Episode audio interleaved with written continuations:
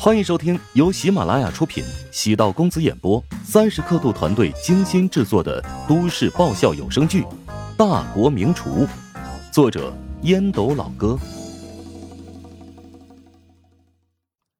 第八百九十四集。按照林平提供的情报，有几家食材供应公司的经营现状不大好，适合抄底购买。那几家公司正在全球寻找国际买家。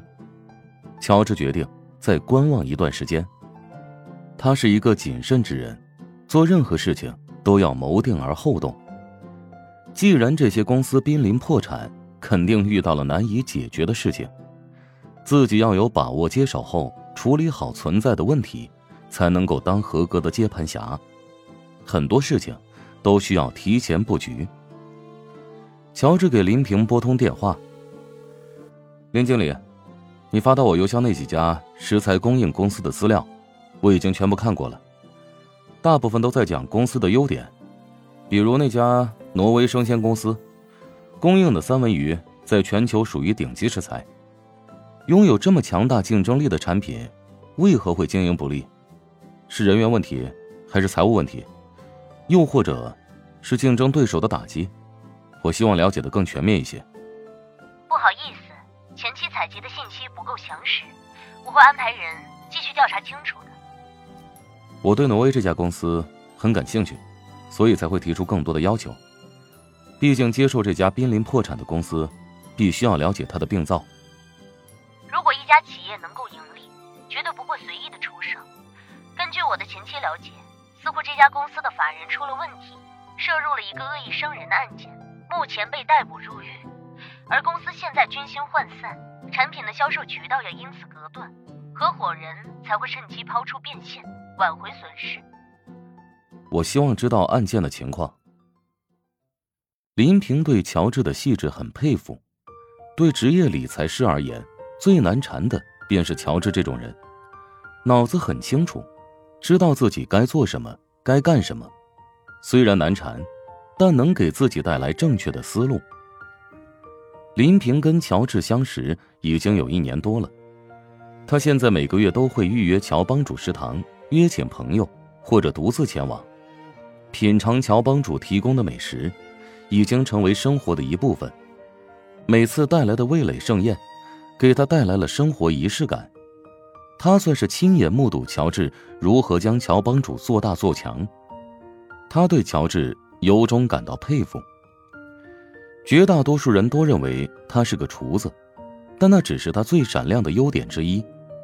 他还是一个拥有超前视野的战略大师。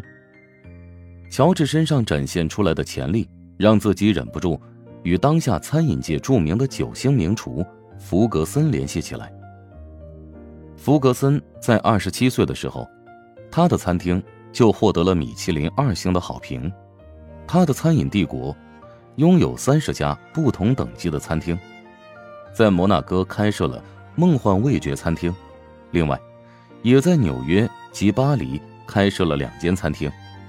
这三间餐厅现时皆获得著名美食评鉴《米其林指南》评为三颗星，合计便有九星。福格森因此得到了九星名厨的称号。乔治和福格森所行走的道路不太一样。尽管都是锁定高端餐饮，但乔治在自己的美食当中引入了更多的地气。福格森的餐厅有一个很严格的规定：但凡用餐的顾客，不允许拍照，更不允许将餐厅的菜品发到各种平台上。他的解释是：到了餐厅，应该是享用食物的味道，图片只能记录外在，不能代表其真正的滋味，所以拍照。反而丢失了美食的本来意义。大部分人听到福格森这样的解释，都会认为他太虚伪，还不如光明正大的说，怕他们拍了照回去之后复制出来，轻松抄袭自己的灵感。乔治在反其道而行之，他经常将做菜的视频发送到网络上，供大家研究学习。他巴不得那些顾客将在乔帮主品尝的菜肴。通过各种渠道发出去，因为这是免费的广告。虽然乔治至今还没有得到米其林指南的认可，但他的实力已经获得世界烹饪协会的认可。击败麦斯之后，暂时名列虎榜第一。因此，并非米其林指南不认可乔治，而是乔治不在乎那本杂志是否认可自己。乔治是在用另一种方式踏入高端餐饮领域，成为与福格森并肩的那种人。林平内心深处很是期待，在他看来，乔治比福格森还要有野心。乔治不仅专注于餐饮帝国的布局，还将触手延伸到了食材供应链。这的确是一个复杂但却利润丰厚的领域。乔治专注的并不是一般的食材供应链，而是品质更好、资源更为稀缺的高端食材供应市场。如果能够统治这个领域，那就等于扼住了所有高端餐饮企业的咽喉。无论你是米其林三星，还是黑珍珠榜三钻，大部分高端餐饮企业对食材的要求很高。没有了这些食材作为主要亮点和噱头，这些企业的实力至少得降低一半。乔治在悄无声息、低调的布局，林平投入很多精力帮助乔治。不是因为其中的利润有多丰厚，而是对乔治的未来产生了憧憬与好奇。一个成熟的风险投资理财顾问，不会看你现在的产品有多好，也不会看你未来的产品多有潜力，而是更关心统管项目的核心领袖是否具备颠覆行业、引领时代潮流的能力。从乔治短短一年的变化发现。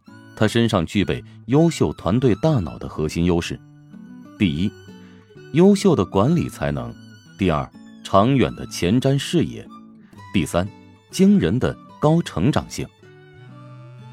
乔治接到梅玲的电话，他俩几乎每天都会时不时的通电话。梅玲很多决策会咨询乔治，乔治不干涉他的运营，但他的建议对梅玲能起到很好的臂助。一个好消息，还有一个坏消息，你想先听哪一个？梅姐有点不太正常啊，啥时候变得这么矫情了？坏消息吧，先苦后甜。唉，燕京烹饪协会的副会长和我是相识多年，我跟他沟通过了，他跟满东流好话说了千百遍，终究没有能打开他的心结。满东流放出话来，只要他还在燕京一天。却不可能让你在燕京生根落地。